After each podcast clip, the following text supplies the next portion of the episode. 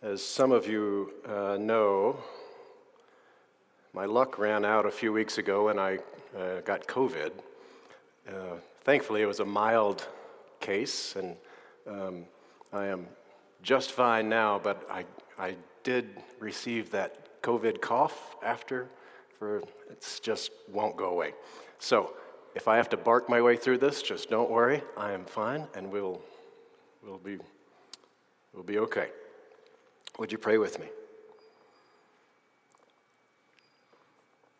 Loving God, center us in this very moment, in this very place. Help us to be fully here, fully in your presence, fully awake and listening for your word this morning. We pray in Christ's name. Amen. So, if there were one thing I could give to people in my role as a, as a pastor, if there were one thing after all these years that I knew that I had helped people with, it would not be uh, developing a deeper faith or becoming more compassionate or more generous. The one thing I would most like to have done is to help people develop a healthier understanding of God. Because a healthier understanding of God will give us a more generous and more compassionate and deeper faith. I think how we see God affects how we see everything. If some part of us thinks that God is waiting for us to mess up, then some part of us is always going to be worried. If we believe that God is a little bit scary, then some part of this world is always going to feel a little scary. And likewise, if we have a more forgiving image of God, then we will be more forgiving of ourselves and of others. So our image of God. It matters. And as Christians, I don't think we can think about God without thinking about God the Father,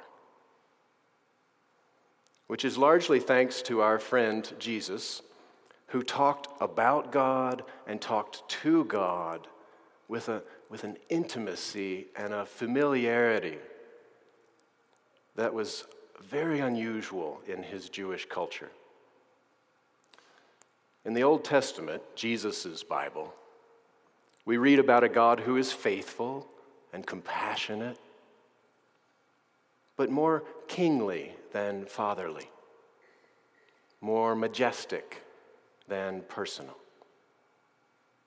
It's a God glimpsed in the burning bush or heard in the whirling wind. The skies declare God's glory, says the psalmist. Just the hem of God's cloak would fill the temple, Isaiah says. And then Jesus startles us with this image of God that is still majestic and mysterious, but is also as intimate and tender as a parent. For your Father knows what you need before you ask Him.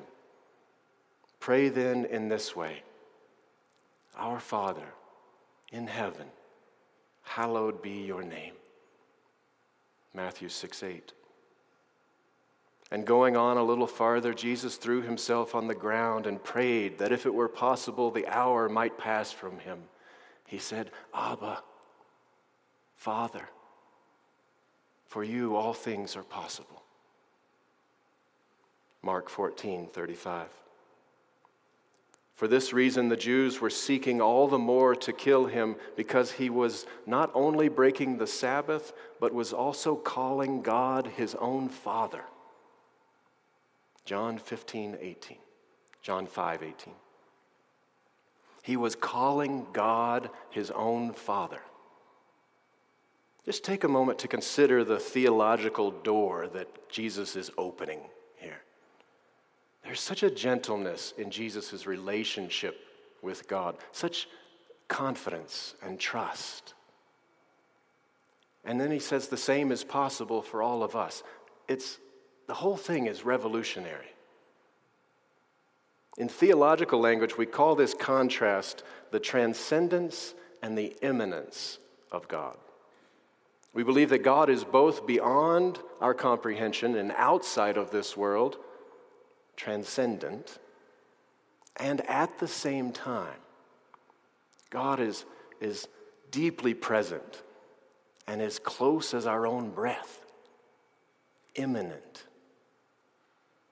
And that immanence is so beautifully modeled in Jesus. In calling God his Father, our Father, Jesus gives us a whole new way of approaching God.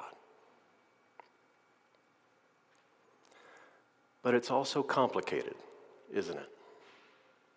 Father's Day is complicated. Fatherhood is complicated. And God as a father is complicated. Complicated by our cultural reexamination of gender roles and complicated by our vastly different experiences of earthly fathers. Some of us are lucky enough to have wonderful, healthy models of fatherhood, and some of us were not so lucky. Sadly, for too many people, father implies something harsh or absent or unreliable or even cruel. So I want to name and honor the fact that for many, the word father is never going to be a good word to associate with God. For most of us, though, God the Father, it's in here somewhere, taking up space in our theology, whether we want it to or not. So it's important, I think, to try to make our image of God the Father as healthy as possible. And as a positive biblical image of God as a father, I want to offer this story, the father in the prodigal son story and the visual image of this story in Rembrandt's painting, The Return of the Prodigal Son, on the front of your bulletin. There are two important things in this story that I think can help us. The first is that it presents us with an older father. Especially in Rembrandt's painting, we see a man who has experienced his share of joy and sorrow. His face is weathered and tired, his shoulders are slumped. And yet his experience hasn't hardened him. As the story says, before his son can get a word out of his mouth, this overjoyed dad starts running to him, kisses him, hugs him. He cares nothing about where this boy has been or what he's done wrong. He's just so happy to see him. Age has gentled this father, wizened him, as hopefully it does for all of us. There's none of the stern distance we might associate with a young father not sure of his own authority. This is grand fatherly love unabashedly affectionate, adoring. And it's a beautiful image of how I think God looks at us. The second thing this story gives us is a child who is also an adult. When we think of God as our Father, it's interesting not only to ask how old the Father is, but how old are we in that image? Because the more we see ourselves as a small child, the more likely that image is to evoke issues of being well behaved or the power struggle issues that are inherent to parenting young children. But one can be a child of God and still be an adult. In fact, I would wager that's exactly the relationship God longs for I bet God is constantly saying, okay, these kids need to grow up. They're making a mess of things everywhere. They never clean up after themselves. They act like this is some kind of hotel. I'm sick of it. Sorry, I have two teenagers at home. I think it's, it's all getting conflated in there. Think about how a parent child relationship often changes as the child grows up.